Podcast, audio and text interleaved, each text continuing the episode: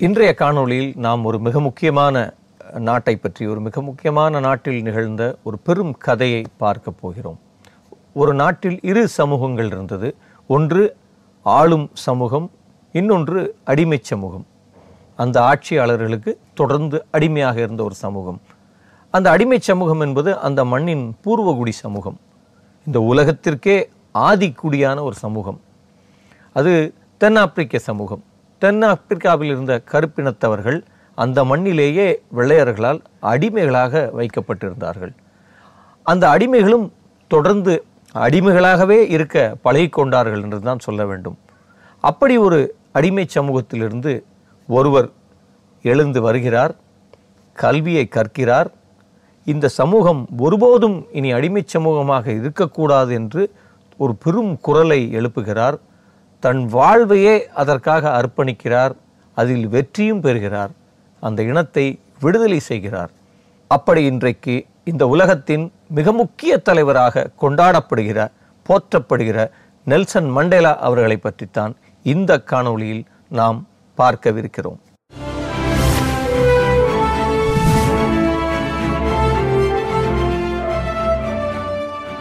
Nelson Mandela எப்படி விழாமல் வாழ்ந்தோம் என்பதல்ல வெற்றி. எத்தனை முறை விழுந்தாலும் மீண்டும் மீண்டும் எப்படி எழுந்து நின்றோம் என்பதுதான் உண்மையான வெற்றி என்று தோல்விகளின் பாடத்திலிருந்து வெற்றிகளை கற்றுக்கொண்ட ஓர் வியத்தகு வெற்றியாளன்தான் நெல்சன் மண்டேலா. நீங்கள் எதிரிகளை வெல்ல வேண்டுமென்றால் அவர்களோடு இணைந்து பணியாற்றவும் கற்றுக்கொள்ள வேண்டும் என்று சகிப்புத்தன்மையின் எல்லைகளை இந்த உலகிற்கு கோடிட்டு காட்டிய ஒரு சாத்வீக புரட்சியாளன் நெல்சன் மண்டேலா. ஆயிரத்தி தொள்ளாயிரத்தி பதினெட்டாம் ஆண்டு ஜூலை பதினெட்டாம் நாள் தென்னாப்பிரிக்காவின் கேப் மாகாணத்தின் ஒரு பகுதியான உம்டாட்டாவில் உள்ள மெவ்சோ என்னும் கிராமத்தில் பிறந்தார் மண்டேலா. இவரின் தந்தையான Gadla Henry Mphakanyiswa Mandela ஓர் மன்னர் பாரம்பரிய வழியிலிருந்து வந்தவர் என்பதால் அந்த பகுதியின் தலைவராக இருந்து வந்தார். மண்டேலாவின் தந்தையான ஹென்ரிக்கு நான்கு மனைவிகள் மற்றும் பதிமூன்று குழந்தைகள் இருந்தனர். அவரின் மூன்றாவது மனைவியான நோஸ்கேனி பேனி என்பவருக்கு பிறந்தவர்தான் மண்டேலா. மண்டேலாவின் தந்தை ஹென்றி தனது மனைவிகளை வெவ்வேறு ஊர்களில் வைத்திருந்ததால் மண்டேலா தன் தாயான நோஸ்கேனி பேனி மற்றும் தன் இரண்டு சகோதரிகளுடன் கியூனு என்னும் கிராமத்தில் வாழ்ந்து வந்தார். மண்டேலா பிறந்த ஜோசா என்னும் தென்னாப்பிரிக்க பழங்குடி சமூகமானது போதிய கல்வி அறிவு கொண்ட சமூகமாக இல்லாததால் மண்டேலாவின் தாய் தந்தை இருவருமே கல்வி கற்கும் வாய்ப்பை பெற்றிருக்கவில்லை. ஆனாலும் மண்டேலாவின் தாயான நோஸ்கேனி பேனி தான் வசித்து வந்த கியூனு கிராமத்தில் இருந்த மெத்தரிஸ்ட் என்னும் கிறிஸ்தவ பள்ளியில் மண்டேலாவை கல்வி கற்க அனுப்பி வைத்தார். மண்டேலா படிப்பில் மிக ஆர்வம் கொண்டவராக இருந்தாலும் தங்களின் பாரம்பரிய வழக்கப்படி ஆடு மேய்ப்பது பள்ளிக்கு செல்வது என இரண்டு வேலைகளையும் பொறுப்போடு செய்து வந்தார். அது தவிர தன் இளமை பருவத்தில் குத்துச்சண்டை கற்றுக்கொள்வதிலும் மண்டேலா பெரும் ஆவல் கொண்டவராய் இருந்து வந்தார். மண்டேலா அவர்களுடைய இயற்பெயர் என்பது ரோஹிலாலா மண்டேலா. மண்டேலாவை பள்ளியில் சேர்க்கிறார்கள். பள்ளியில் மண்டேலா சேர்ந்த முதல் நாளிலேயே அங்கு இருக்கக்கூடிய ரெக்கார்டுகளிலே அவரது பெயர் நெல்சன் மண்டேலாவாக பதியப்படுகிறது. நெல்சன் என்கிற இந்த பெயரை அவரது ஆசிரியர் சேர்க்கிறார். அப்ப நெல்சன் மண்டேலா பின்னாட்களில் தன் வாழ்க்கை வரலாற்றை எழுதுகிறவர் சொல்கிறார் அங்கே ஒரு நவீன கல்வி முறை இருந்தது. ஆனால் அந்த கல்வி முறை எத்தகைய கல்வி முறையாக இருந்தது? எப்படி இந்த பூர்வீகள் பூர்வகுடிகள் அல்லது இந்த மண்ணின் மைந்தர்களினுடைய பெயர்களை கூட அவர்கள் எப்படி மாற்றினார்கள்? என்று அவர் எழுதுகிறார். சோசோ என்கிற பழங்குடி சமூகத்தை சேர்ந்தவர் மண்டேலா அவர்கள். அந்த சோசோ என்கிற சமூகத்திலிருந்து முதல் முதலில் கல்வியை கற்க ஒரு கல்விக்கூடத்துக்குள் காலடி எடுத்து வைத்தவர் மண்டேலாவாக தான் இருந்தார் என்பது குறிப்பிடத்தகுந்தது. தன் ஒன்பது வயதில் தன் தந்தையை இழந்து விடுகிறார் மண்டேலா. அதற்கு பிறகு மண்டேலாவின் தாயான நோஸ்கேனி பேனி அவரது உறவினரான ஜோன் கிங் டாஃபா டாலிண்டியபோ என்பவரின் பாதுகாப்பில் மண்டேலாவை விட்டுவிடுகிறார் அவரின் அன்புமிக்க பாதுகாப்பில் வளர்ந்து வரும் மண்டேலா ஆயிரத்தி தொள்ளாயிரத்தி முப்பத்தி மூன்றாம் ஆண்டு தன் உயர்நிலைக் கல்விக்காக என்கோஃப் என்னும் இடத்தில் உள்ள மெத்தடிஸ்ட் உயர்நிலைப் பள்ளியில் சேர்கிறார். இரண்டு ஆண்டுகள் அந்த பள்ளியில் படிக்கும் மண்டேலா அந்த பள்ளி படிப்பை நிறைவு செய்த பிறகு ஹீல்டவுன் என்ற பள்ளியில் சேர்ந்து படிக்கிறார். இவ்வாறாக தன் பள்ளி படிப்பை நிறைவு செய்த மண்டேலா பிறகு தன் இளங்கலை பட்ட படிப்பை ஃபோர்ட் ஹேர் பல்கலைக்கழகத்தில் சேர்ந்து படிக்கத் தொடங்குகிறார். அந்த காலகட்டத்தில் போர்ட் ஹேர் பல்கலைக்கழகம் மட்டுமே தென்னாப்பிரிக்காவில் கருப்பர்களுக்கான கல்லூரி படிப்பை வழங்கும் ஒரே கல்வி நிறுவனமாக இருந்து வந்தது. அங்கு ஆங்கிலம் அரசியல் மானிடவியல் மற்றும் நிர்வாகவியல் போன்ற பாடங்களை தேர்ந்தெடுத்து கற்றுத் தேர்ந்தார் மண்டேலா. போர்ட்ஹேட் பல்கலைக்கழகத்தில் படிக்கும்போது கே. டி. மடான்சிமா மற்றும் ஆலிவர் டாம்போ என்ற ஆப்பிரிக்க தேசிய காங்கிரசுடன் தொடர்பு கொண்ட இரண்டு நண்பர்களை சந்திக்கும் மண்டேலா அவர்களுடன் நெருங்கி பழகும் வாய்ப்பை பெற்றாலும் கூட அப்போது பெரும் அரசியல் ஆர்வம் அற்றவராகவே இருந்து வருகிறார். ஆனால் அப்போது பல்கலைக்கழக மாணவ அமைப்பில் உறுப்பினராக இருக்கும் மண்டேலா அந்த மாணவர் அமைப்பு ஒருங்கிணைத்த போராட்டம் ஒன்றில் பங்கேற்று பல்கலைக்கழகத்தின் ஒழுங்கு நடவடிக்கைக்கு உள்ளாகிறார். இதனால் மண்டேலாவின் கல்லூரி படிப்பு தடைபட்டு ஊருக்கு திரும்ப நேரிடுகிறது. ஆயிரத்தி தொள்ளாயிரத்தி நாற்பதாம் ஆண்டு மெக்கஸ்வேனி என்னும் ஊரில் உள்ள அவரின் உறவினர் வீட்டுக்கு திரும்பும் மண்டேலா அங்கு அவருக்கு செய்யப்படும் திருமண ஏற்பாட்டில் விருப்பம் இல்லாதவராய் அங்கிருந்து வெளியேறி ஜோகனஸ்பர்க் சென்று விடுகிறார். ஜோகனஸ்பர்க் சென்ற மண்டேலா ஆயிரத்தி தொள்ளாயிரத்தி நாற்பத்தி ஓராம் ஆண்டு அங்கு ஒரு கனிம சுரங்கத்தில் பாதுகாப்பு அதிகாரியாக பணியில் சேர்க்கிறார் ஆயிரத்தி தொள்ளாயிரத்தி நாற்பத்தி ஒன்னில் மண்டேலா அவர்கள் ஜோனசன்பர்கில் இருக்கக்கூடிய ஒரு சுரங்க தொழிற்சாலையில் வேலைக்கு சேர்கிறார். அந்த சுரங்கத்தில் அவர் வேலைக்கு சேர்ந்த பிறகுதான் ஆப்பிரிக்க மக்கள் முதலாளிகளால் எப்படி ஒடுக்கப்படுகிறார்கள் எப்படி சுரண்டப்படுகிறார்கள் எப்படி மனிதர்களாக கூட அவர்கள் நடத்தப்படவில்லை என்பதை அவர் நேரடியாக பார்க்கிறார் கண் கொண்டு பார்க்கிறார். இது அவரை கொதித்தள செய்கிறது. அந்த இடத்தில் அவரால் நிலைக்க முடியவில்லை. கடும் முரண்கள் முரண்பாடுகள் சண்டைகளை போட்டு அந்த நிறுவனத்தை விட்டு அவர் வெளியே வருகிறார். பின்னால் அவர் வெளியே வந்து வழக்கறிஞராக அவர் வந்து மாறுகிறார். அவர் வந்து அங்கே இருக்கக்கூடிய சுரங்கத்தில் வேலை செய்தவர்களுக்கும் அங்கே இருக்கக்கூடிய மற்ற மக்களுக்குமான உரிமைகள் தொடர்பான போராட்டங்களிலே அவர் வந்து பங்கு கொள்கிறார். அவருக்கு வந்து ஆப்பிரிக்கா கம்யூனிஸ்ட் கட்சியோடு ஒரு தொடர்பு ஏற்படுகிறது. அவர் அவர்களோடு நன்கு பழகத் தொடங்குகிறார். அவர்கள் நிறபேதம் இல்லாமல் அனைவரையும் சமமாக நடத்துவது அவர்களுக்கு ஒரு பெரிய ஒரு ஆச்சரியமாக இருக்கிறது. ரொம்ப அவர் இன்ஸ்பைரிங்காக ஃபீல் பண்ணுறாரு ஆப்பிரிக்கன் கம்யூனிஸ்ட் கட்சியோடான தொடர்பை. அதே நேரத்தில் அவருக்கு ஆப்பிரிக்க காங்கிரஸ் கட்சியினுடைய தொடர்பும் கிடைக்கிறது. அப்படித்தான் நான் மண்டேலா அவர்களுடைய ஒரு அரசியல் வாழ்க்கை மலருகிறது என்று சொல்ல வேண்டும். அவர் அதில் முரண்படுகிறார். அவருக்கு வந்து கம்யூனிஸ்டுகளின் மீது ஒரு பெரிய ஈர்ப்பு ஏற்பட்ட பொழுதும் அவர் சொல்கிறார் நிறவெறிதான் இந்த நிலத்தின் முக்கிய பிரச்சனை. வர்க்க பிரச்சனை என்பது ரெண்டாவது பிரச்சனை தான் நிறவெறிக்குத்தான் நாம் இங்கே முக்கியத்துவம் கொடுத்தாக வேண்டும் என்று சொல்கிறார். அப்போ அவருக்கு ரெண்டு குழப்பம் நிகழ்கிறது. காங்கிரஸ் கட்சியா அல்லது கம்யூனிஸ்ட் கட்சிகள் இணைவதா என்று. அப்போ கம்யூனிஸ்ட் கட்சிகளோடு அவருக்கு இன்னொரு முரண்பாடு ஏற்படுகிறது. கம்யூனிஸ்ட் கட்சிகள் நாத்திகத்தை அங்கே மிக அழுத்தமாக பேசுகிறது. ஆனால் ம- மண்டேலா ஒரு கடவுள் பற்றாளர். அவரால் நாத்திகத்தை ஏற்க முடியவில்லை என்பதால் அவர் தனது பயணத்தை அங்கிருந்து காங்கிரஸ் கட்சியோடு இணைந்து செல்வது என்கிற ஒரு முடிவை எடுக்க நிர்பந்திக்கப்படுகிறார். ஆயிரத்தி தொள்ளாயிரத்தி நாற்பத்தி மூன்றாம் ஆண்டு தொலைதூர கல்வி மூலம் தன் பட்டப்படிப்பை நிறைவு செய்த மண்டேலா பிறகு வித் வாட்டர்ஸ்ராண்ட் பல்கலைக்கழகத்தில் சேர்ந்து சட்டக்கல்வி பயின்றார். அப்போது அந்த பல்கலைக்கழகத்தில் படித்த ஒரே ஆப்பிரிக்க கற்பின மாணவர் மண்டேலா மட்டும்தான் என்பதால் அங்கு படிக்கும்போதே நிற அடிப்படையிலான ஒடுக்குமுறைகளை அவர் நிறைய தடவைகள் சந்திக்க நேர்ந்தது. ஆனாலும் அதை துணிவுடன் எதிர்கொண்டார் மண்டேலா. மண்டேலா சட்டம் பயிலும் மாணவராக இருக்கும்போது ஒரு பேருந்து புறக்கணிப்பு போராட்டத்தில் கலந்து கொண்டார். அந்த போராட்டம் வெற்றியடைந்ததன் மூலம் பேருந்து கட்டண உயர்வு திரும்ப பெற்றுக் கொள்ளப்பட்டது. இப்படியான போராட்ட அனுபவங்கள் வழியாக அவர் ஆப்பிரிக்க தேசிய காங்கிரஸில் தன்னை இணைத்துக் கொள்ளும் வாய்ப்பு ஏற்பட்டது. இவ்வாறு ஆப்பிரிக்க தேசிய காங்கிரஸில் இணைந்த மண்டேலா அக்கட்சியின் தீவிர உறுப்பினராக தொடர்ந்து செயலாற்றி வந்தார். இதனால் கட்சியின் உயர்மட்ட தலைவர்களோடு நெருங்கி பழகும் வாய்ப்பு ஏற்படுகிறது. அப்படி ஆப்பிரிக்க தேசிய காங்கிரசின் தலைவர்களில் ஒருவரான சிக்லு என்பவரை சந்திக்க செல்லும்போது எவலின் மாசே என்ற பெண்ணை சந்திக்கிறார் மண்டேலா. பின்னர் ஆயிரத்தி தொள்ளாயிரத்தி நாற்பத்தி நான்காம் ஆண்டு எவலின் மாசேவை மண்டேலா தன் இல்வாழ்க்கை துணையாக ஏற்றுக்கொள்கிறார். இவர்களுக்கு இரண்டு குழந்தைகள் பிறந்து அதில் ஒரு குழந்தை இறந்து விடுகிறது. இப்படி மண்டேலா தன் இல்வாழ்க்கையிலும் பொது வாழ்க்கையிலும் அடுத்தடுத்த மாற்றங்களை சந்திக்கிறார். அந்த வரிசையில் ஆப்பிரிக்க தேசிய காங்கிரஸில் நடந்த பல்வேறு அரசியல் மாற்றங்களால் மண்டேலா ஆப்பிரிக்க தேசிய காங்கிரசின் இளைஞர் அமைப்பின் செயலாளராகவும் பொறுப்பு வகித்தார் தென்னாப்பிரிக்காவில் கருப்பு நிறத்தவர்கள்தான் அந்த மண்ணின் பூர்வ குடிமக்கள் என்றாலும் அந்த மக்கள் தங்களின் உரிமைகளை உணராதவர்களாகவே இருந்து வந்தனர். பெரும்பான்மை சமூகமான கருப்பின மக்களை பிரிட்டன் பிரான்ஸ் டச்சு போன்ற நாடுகளில் இருந்து குடியேறிய வெள்ளை இன மக்கள் கருப்பர்களை தங்களின் அடிமைகளைப் போலவே நடத்தி வந்தனர். தென்னாப்பிரிக்காவின் கனிம வளங்களை கொள்ளையடிக்க குடியேறிய அவர்கள் அங்கிருந்த பூர்வ குடிமக்களின் அறியாமையை பயன்படுத்தி அவர்களை தங்களின் குறைந்த ஊதியத்திற்கான கூலி ஆட்களாக பயன்படுத்தி கொண்டனர். நாளடைவில் தென்னாப்பிரிக்காவின் அரசியல் அதிகாரமும் வெள்ளை இன மக்களின் கைகளுக்குள் வந்தது. ஆயிரத்தி தொள்ளாயிரத்தி நாற்பத்தி எட்டாம் ஆண்டு நடைபெற்ற தென்னாப்பிரிக்க பொதுத் தேர்தலில் ஹெரானிக் தேசிய கட்சி வெற்றி பெற்று டேனியல் பிரான்காய்ஸ் மலன் என்பவர் ஆட்சி பொறுப்புக்கு வந்தார். டேனியல் பிரான்காய்ஸ் ஆட்சிக்கு வந்த பிறகு கருப்பின மக்களுக்கான நெருக்கடிகள் மேலும் அதிகரித்தது. ஆயிரத்தி தொள்ளாயிரத்தி நாற்பத்தி எட்டில் ஆப்பிரிக்காவில் ஒரு பொது தேர்தல் நடைபெறுகிறது. அந்த பொது தேர்தலில் டேனியல் பிரான்காய்ஸ் என்பவர் அங்கே பிரதமராக பதவியேற்கிறார். இந்த புதிய பிரதமர் அந்த தேசத்திற்கு கிடைத்த பிறகு அந்த தேசத்தின் தலைவிதி இன்னும் நெருக்கடியாக மாறுகிறது. புதிய பிரதமர் அங்கே ஏராளமான தடைகளை விதிக்கிறார் ஏராளமான கட்டுப்பாடுகளை விதிக்கிறார். அங்கே இருக்கக்கூடிய மக்களின் மீதான ஒடுக்குமுறை நாளுக்கு நாள் அதிகரிக்கிறது. அவர்களுக்கான வாக்குரிமை பறிக்கப்படுகிறது நிலம் வைத்திருப்பதற்கான உரிமை பறிக்கப்படுகிறது.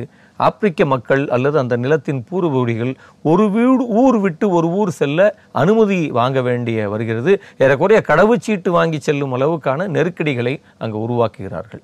அப்போ இந்த சூழலை பார்க்கிற நெல்சன் மண்டேலாவுக்கு இதில் நாம் ஒரு தலையீடை செய்ய வேண்டும். அவர் வெறுமனே கையை பிசைந்து கொண்டு புலம்பிக் கொண்டு நிற்காமல் இதில் இடையீடு செய்வதில் முனைகிறார். அவர் தன்னுடைய நண்பர் ஆலிவர் ராம்போ அவர்களோடு இணைந்து ஆப்பிரிக்கன் லீகல் பார்ட்ன பார்ட்னர்ஷிப் என்கிற ஒரு நிறுவனத்தை தொடங்குகிறார். சட்ட ரீதியாக மனித உரிமை பிரச்சனைகள் கையில் எடுப்பது அங்க இருக்கக்கூடிய பூர்வ குடிகளுக்கான உரிமைகளை மீட்டெடுப்பது என்று முடிவு செய்கிறார். தீவிரமாக அவர் இந்த உரிமைகளை மூட்டெடுக்கக்கூடிய போராட்டங்களில் இணைகிறார். ஆப்பிரிக்க காங்கிரஸ் கட்சியோடு சிறை இணைந்து தொடர்ச்சியாக பல போராட்டங்களை அவர் அங்கே முன்னெடுக்கிறார். தென்னாப்பிரிக்க நிரவரி அரசின் ஒடுக்குமுறைகளுக்கு எதிராக தென்னாப்பிரிக்க தேசிய காங்கிரஸ் கட்சியின் மூலமாகவும் தொடர்ந்து பல போராட்டங்களை முன்னெடுத்து வந்தார் மண்டேலா. தென்னாப்பிரிக்க தேசிய காங்கிரஸ் கட்சியை ஒரு வெகுமக்கள் இயக்கமாகவே மாற்றியமைத்தார் மண்டேலா.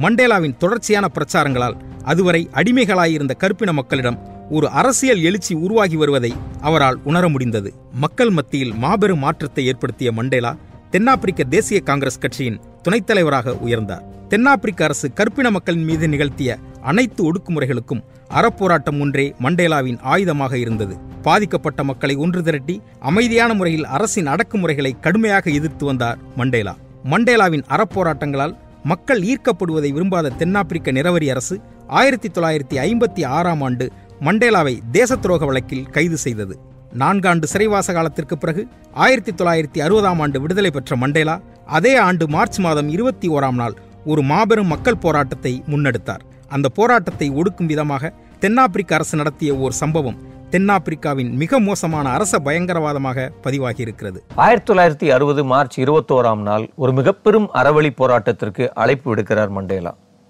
பத்தாயிரத்துக்கும் மேற்பட்டவர்கள் அந்த போராட்டத்தில் வந்து இணைகிறார்கள். இது ஆப்பிரிக்க வரலாற்றில் ஒரு மிக முக்கியமான போராட்டமாக பார்க்கப்படுகிறது. ஆனால் இத்தனை பெரும் அணிதிரள்வை பார்த்த அரசுக்கு ஒரு பெரிய கலக்கம் ஏற்படுகிறது. இப்படியான அணிதிரள்வை அணிதிரட்டலை நாம் அனுமதிக்கவே கூடாது என்பதற்காக அவர்கள் கடுமையான வன்முறையை கட்டவிழ்த்து விடுகிறார்கள். ஏறக்குறைய அன்று நடந்த அந்த அறவழி போராட்டத்தில் அரசு கட்டவிழ்த்து விட்ட வன்முறையில் ஏறக்குறைய அறுபத்தொம்போது பேர் இறந்து போகிறார்கள். இந்த இறப்பு ஒரு பெரும் பாதிப்பை ஏற்படுத்துகிறது. அப்பொழுது மண்டேலா நினைக்கிறார் இவர்களுக்கு நாம் இவர்களை ஒரு முல்லை முள்ளால் தான் எடுக்க வேண்டும் என்பது போல் we have to repay in the same coin என்று மண்டேலா அவர்கள் முடிவெடுக்கிறார். அவர் சொல்கிறார் வன்முறையை நம் மீது பிரயோகிக்கும் அரசை நாம் வன்முறை எனும் ஆயுதம் கொண்டுதான் எதிர்க்க வேண்டும். அப்பொழுதுதான் இந்த அரசிற்கு புரியும் நம்முடைய பிரச்சனை என்று மண்டேலா அவர்கள் அங்கிருந்து ஜனநாயக அது இதுவரை சட்ட போராட்டத்தை மேற்கொண்டவர். இந்த இடத்திலிருந்து தன்னுடைய நண்பர்களை நண்பர்களுடன் இணைந்து அவர் ஸ்பியர் ஆஃப் தி நேஷன் என்கிற இந்த போராட்டத்தை வன்முறையால் எதிர்கொள்கிற ஒரு ஆயுதமேந்திய ஒரு கொரில்லா குழுவை உருவாக்குகிறார். அந்த கொரில்லா குழு பல விதமான தாக்குதல்களை நடத்துகிறது. அரசுக்கு பலவிதமான அச்சுறுத்தல்களை ஏற்படுத்துகிறது.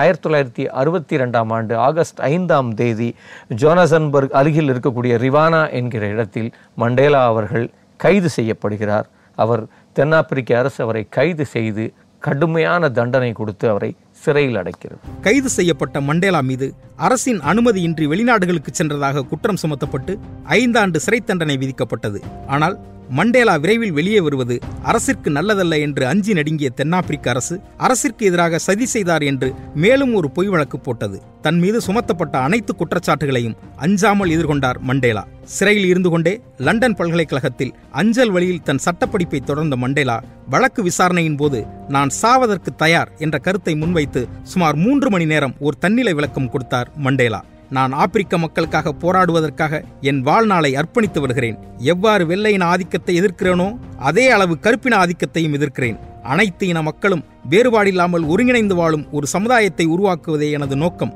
இந்த நோக்கம் நிறைவேறுவதற்காக நான் எனது உயிரை துறக்கவும் தயார் என்ற தன் நிலைப்பாட்டை அச்சமின்றி வெளிப்படுத்தினார். மண்டேலா மீதான வழக்குகள் விசாரிக்கப்பட்டு ஆயிரத்தி தொள்ளாயிரத்தி அறுபத்தி நான்காம் ஆண்டு ஜூன் பனிரெண்டாம் நாள் அவருக்கு ஆயுள் தண்டனை விதிக்கப்பட்டது. ஆயிரத்தி தொள்ளாயிரத்தி அறுபத்தி இரண்டாம் ஆண்டு தென்னாப்பிரிக்காவின் ஜோகன்னஸ்பெர்க்கில் உள்ள மார்ஷல் ஸ்கொயர் என்னும் சிறையில் அடைக்கப்படும் மண்டேலா பின்னர் பிரிட்டோரியா சிறைக்கு மாற்றப்படுகிறார். பிரிட்டோரியா உச்சநீதிமன்றத்தில் நடந்த விசாரணைக்கு பின்னர் ஆயுள் தண்டனை கைதியாக அறிவிக்கப்பட்ட மண்டேலா ஆயிரத்தி தொள்ளாயிரத்தி அறுபத்தி நான்காம் ஆண்டு ராபன் தீவில் உள்ள தனிமைச் சிறைக்கு மாற்றப்பட்டார். இங்குதான் மண்டேலா தன் வாழ்வின் மிக நீண்ட நாட்களை கழிக்க நேரிட்டது. ஆயிரத்தி தொள்ளாயிரத்தி அறுபத்தி ரெண்டில் சிறையில் அடைக்கப்பட்ட நெல்சன் மண்டேலா அவர்கள் ஆயிரத்தி தொள்ளாயிரத்தி தொண்ணூறில் தான் விடுவிக்கப்பட்டார். ஒரு பெரும் நெடும் சிறை வாசம். உலகத்தில் எந்த ஒரு தலைவரும் ஒற்றை தவணையில் இத்தனை பெரும் சிறை வாழ்க்கையை அனுபவித்ததில்லை. அப்படி அந்த சிறையில் நெல்சல் மண்டேலா இருந்த நேரத்தில் நெல்சல் மண்டேலா அவருடைய மகன் இறந்து விடுகிறார். அவரது இறுதி நிகழ்வில் மல்சேல மண்டேலா அவர்கள் கலந்து கொள்ளாக வேண்டும். அவரது மகனை மகனின் இறப்பு செய்தியை அறிந்த தென்னாப்பிரிக்க அரசு உடனடியாக நெல்சன் மண்டேலா அவர்களுடன் ஒரு பேரம் பேசுகிறது.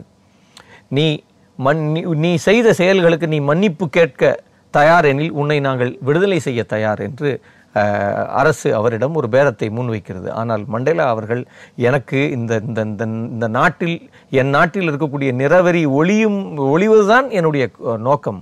எனது மகனின் இறப்பில் நான் கலந்து கொள்ள விரும்பவில்லை. இந்த தேசல விடுதலையே என் முதன்மையான நோக்கம் என்று அவர் அந்த அந்த அந்த அந்த பேரத்தை ஒப்புக்கொள்ளவில்லை. மாறாக அவர் அந்த தன் மகனின் இறுதி நிகழ்வில் கூட வாய்ப்பு கிடைத்தும் கலந்து கொள்ளாத ஒரு தலைவராக மிக முக்கியமான ஒரு ஒரு ஒரு ஒரு அறம் சார்ந்த அந்த முடிவை எடுத்தவராக அவர் வரலாற்றில் திகழ்கிறார்.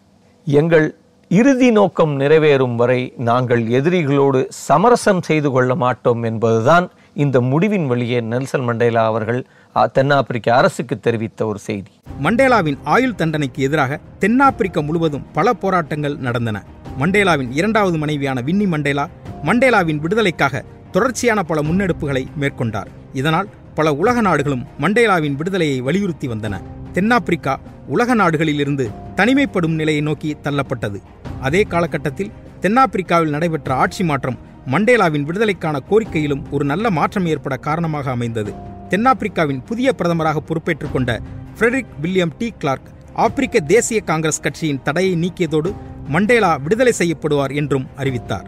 இந்த அறிவிப்பின்படி ஆயிரத்தி தொள்ளாயிரத்தி தொண்ணூறாம் ஆண்டு பிப்ரவரி பதினோராம் நாள் மண்டேலா தன் நீண்டகால சிறை வாழ்க்கைக்கு விடுதலை கொடுத்து தென்னாப்பிரிக்க மண்ணின் துயர்துடைக்கும் விடிவெள்ளியாக வெளியே வந்தார். ஆயிரத்தி தொள்ளாயிரத்தி தொண்ணூறில் நெல்சன் மண்டேலா அவர்கள் சிறையிலிருந்து விடுவிக்கப்பட்டார்.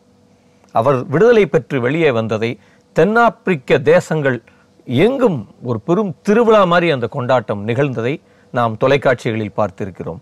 உலகம் முழுவதிலிருந்தும் தொலைக்காட்சிகள் அங்கே விரைந்தன. அவரை வரவேற்க உலக நாடுகளெல்லாம் பிரதிநிதிகளை அங்கே அனுப்பியது. அப்பொழுது இந்தியாவில் பிரதமராக இருந்த விபி சிங் அவர்கள் இந்தியாவிலிருந்தும் மண்டேலாவை வரவேற்க பிரதிநிதிகளை அனுப்பினார். ஆனால் சிறையை விட்டு வெளியே வந்த மண்டேலா அவர்கள் அவர் சொன்னார் இந்த நிறவெறி அரசு ஒழிக்கும் வடை என் போராட்டம் தொடரும். என் விடுதலை மட்டும் இந்த நிறவெறியை ஒழித்து விடாது. உலக அரசுகளெல்லாம் இந்த நிறவெறி அரசை தனிமைப்படுத்த வேண்டும். உலக அரசுகளெல்லாம் இணைந்து எங்களுக்கு இந்த நிறவெறி அரசை ஒழிப்பதற்கும் இங்கே தென்னாப்பிரிக்காவிலே வெள்ளையர்களின் ஆதிக்கத்தை ஒழிப்பதற்கும் அரசியலில் அவர்களுடைய ஆதிக்கத்தை ஒழிப்பதற்கும் இங்கே இருக்கக்கூடிய அரசில் நாங்கள் பங்கேற்று நாங்கள் எங்களை ஆளும் வரை இந்த போராட்டம் தொடரும் என்று ஒரு திடமான ஒரு பேட்டியை அவர் சிறையிலிருந்து வெளியே வந்து இந்த உலகத்திற்கு அளித்தார். ஆயிரத்தி தொள்ளாயிரத்தி தொண்ணூத்தி நான்காம் ஆண்டு நடந்த தென்னாப்பிரிக்காவிற்கான பொது தேர்தலில் மண்டேலாவின் ஆப்பிரிக்க தேசிய காங்கிரஸ் கட்சி போட்டியிட்டு மிகப்பெரிய வெற்றியை பெற்றது. இதன் மூலம் தென்னாப்பிரிக்க வரலாற்றின் முதல் கருப்பினத்தைச் சேர்ந்த பிரதமராகவும் மக்களாட்சியின் மூலம் தேர்ந்தெடுக்கப்பட்ட முதல் தென்னாப்பிரிக்க பிரதமராகவும் தேர்ந்தெடுக்கப்பட்டார் மண்டேலா. மண்டேலாவின் ஆட்சியில்தான் தென்னாப்பிரிக்கா அதுவரை காணாத பல வரலாற்று மாற்றங்களை சந்தித்தது. மண்டேலாவின் அமைச்சரவையில் வெள்ளை இனத்தவர் கருப்பினத்தவர் மற்றும் இந்திய வம்சாவளியினர் என எல்லோருக்கும் சம வாய்ப்பு வழங்கப்பட்டது. கல்வி மருத்துவம் விவசாயம் தொழில் வளர்ச்சி என அனைத்திலும் நாடு புது மறுமலர்ச்சியை கண்டது. தென்னாப்பிரிக்காவில் நிலவி வந்த நிறவெறி பாகுபாட்டிற்கு ஒரு நிரந்தர முடிவை ஏற்படுத்தும் விதமாக அவர்களுக்குள் ஓர் இணக்கப்போக்கை ஏற்படுத்த விரும்பிய மண்டேலா உண்மையும் நல்லிணக்கத்திற்குமான ஆணைக்குழு என்ற ஒரு அமைப்பை உருவாக்கினார். மண்டேலாவின் இம்மாதிரியான நடவடிக்கைகள் தென்னாப்பிரிக்காவில் பல நல்ல மாற்றங்கள் உருவாக காரணமாக அமைந்தது. இப்படி அரசியல் மற்றும் சமூக தளத்தில் பல சாதனைகளை நிகழ்த்திய மண்டேலா ஆயிரத்தி தொள்ளாயிரத்தி தொண்ணூற்றி ஒன்பதாம் ஆண்டு தன்னுடைய அரசியல் வாழ்விலிருந்து ஓய்வு பெறுவதாக அறிவித்தார். ஆயிரத்தி தொள்ளாயிரத்தி தொண்ணூற்றி ஆறாம் ஆண்டு தனது இரண்டாவது மனைவி வின்னி மண்டேலாவை விவகாரத்து செய்த மண்டேலா ஆயிரத்தி தொள்ளாயிரத்தி தொண்ணூற்றி எட்டாம் ஆண்டு கிராசா மேச்சல் என்பவரை தன் இல்வாழ்க்கை துணையாக ஏற்றுக்கொண்டு ஓர் அமைதியான வாழ்க்கை வாழத் தொடங்கினார். இரண்டாயிரத்தி பதிமூன்றாம் ஆண்டு மிகவும் உடல்நலம் குன்றிய மண்டேலா அந்த ஆண்டின் டிசம்பர் ஐந்தாம் நாள் பேரமைதிமிக்க பெருவாழ்வை ஏற்றுக்கொள்ளும் விதமாக இந்த பூமிக்கு விடை கொடுத்து புறப்பட்டார். மரணம் என்பது மனிதர்களுக்கு மட்டும்தானே அன்றி வரலாறுகளுக்கு இல்லை என்பதற்கு ஒப்ப வரலாற்றின் நிகரற்ற பக்கங்களில் எப்போதும் நிரம்பி நிற்கிறார் மண்டேலா. அடிமைத் தலையிலிருந்து விடுதலை பெற்று தென்னாப்பிரிக்க சமூகம் இன்று ஒரு நாகரிகமான சமூகமாக மலர்வதற்கான அடித்தளத்தை நெல்சல் மண்டேலான அமைத்து கொடுத்தார். நெல்சல் மண்டேலாவினுடைய வாழ்க்கை அந்த சமூகத்தை ஒரு புதிய பரிணாமம் பெறச் செய்தது என்றால் மிக இல்லை. தென்னாப்பிரிக்காவின் காந்தியாகத்தான் நெல்சன் மண்டேலா அழைக்கப்படுகிறார். இந்திய அரசு நெல்சன் மண்டேலா அவர்களுக்கு நேரு சமாதான விருதை அறிவித்தது. பின்னர் மீண்டும் இந்திய அரசு நெல்சன் மண்டேலா அவர்களுக்கு பாரத் ரத்னா விருதை வழங்கியது. ஏறக்குறைய இந்தியராக அல்லாத ஒருவருக்கு வழங்கப்பட்ட இந்த விருது வந்து நெல்சன் மண்டேலா ஒருவர்தான் அந்த விருதை இந்தியராக அல்லாமல் பெற்ற ஒரே ஒரு ஆளாக இருக்கிறார். உலகம் முழுவதிலும் அவருக்கு பல்வேறு பரிசுகள் வந்து குவிந்தது. ஆயிரத்தி தொள்ளாயிரத்தி தொண்ணூற்றி மூணாம் ஆண்டு அமைதிக்கான நோபல் பரிசை நோப நெல்சன் மண்டேலா அவர்கள் பெற்றார்கள். இது ஒரு மிக முக்கியமான ஒரு கொண்டாட்டமான தருணமாக நான் பார்க்கிறேன். நெல்சன் மண்டேலா அவர்களுடைய பிறந்த நாளை ஒரு பெரும் கொண்டாட்டமாக தென்னாப்பிரிக்க அரசு ஒரு தேசிய விடுமுறையாக அறிவித்திருக்கிறது. இப்படி ஒரு ஆப்பிரிக்க சமூகத்திலிருந்து தோன்றிய ஒருவர் இன்று உலகம் முழுவதிலும் கொண்டாடப்பட பட்ட ஒருவராக இருக்கிறார். இங்கிலாந்தில் இருக்கக்கூடிய பாராளுமன்றத்தில் நெல்சன் மண்டேலா அவர்களுக்கு சிலையை வைத்து அந்த அரசு கௌரவித்தது. நிச்சயமாக இது இது அஹ், நெல்சன் மண்டேலா அவர்களுடைய வாழ்க்கை என்பது ஒரு பெரும் பாடம். இன்றைக்கும் அடிமைத்தலையில் இருக்கக்கூடிய சமூகங்களுக்கு நெல்சன் மண்டேலா அவர்களுடைய பாடம் ஒரு பெரும் வெளிச்சத்தையும் அவரது அனுபவத்தையும் அவர் நமக்கு விட்டு செல்கிற பல்வேறு விதமான செய்திகள் வந்து விடாப்பிடியாக இருங்கள் போராடுங்கள். நீங்கள் வெற்றி பெறும் வரை ஓயாதீர்கள் என்று அவர் ஒரு பெரிய செய்தியை நம்மிடம் சொல்லிச் செல்கிறார். நிச்சயம் இது மாதிரியான மகத்தான மனிதர்களின் வாழ்க்கையை நாம் பார்க்கும்போது அதை வாசிக்கும்போது அதை கேட்கும்போது நமக்கும் ஒரு பெரும் உத்வேகம் ஏற்படுகிறது.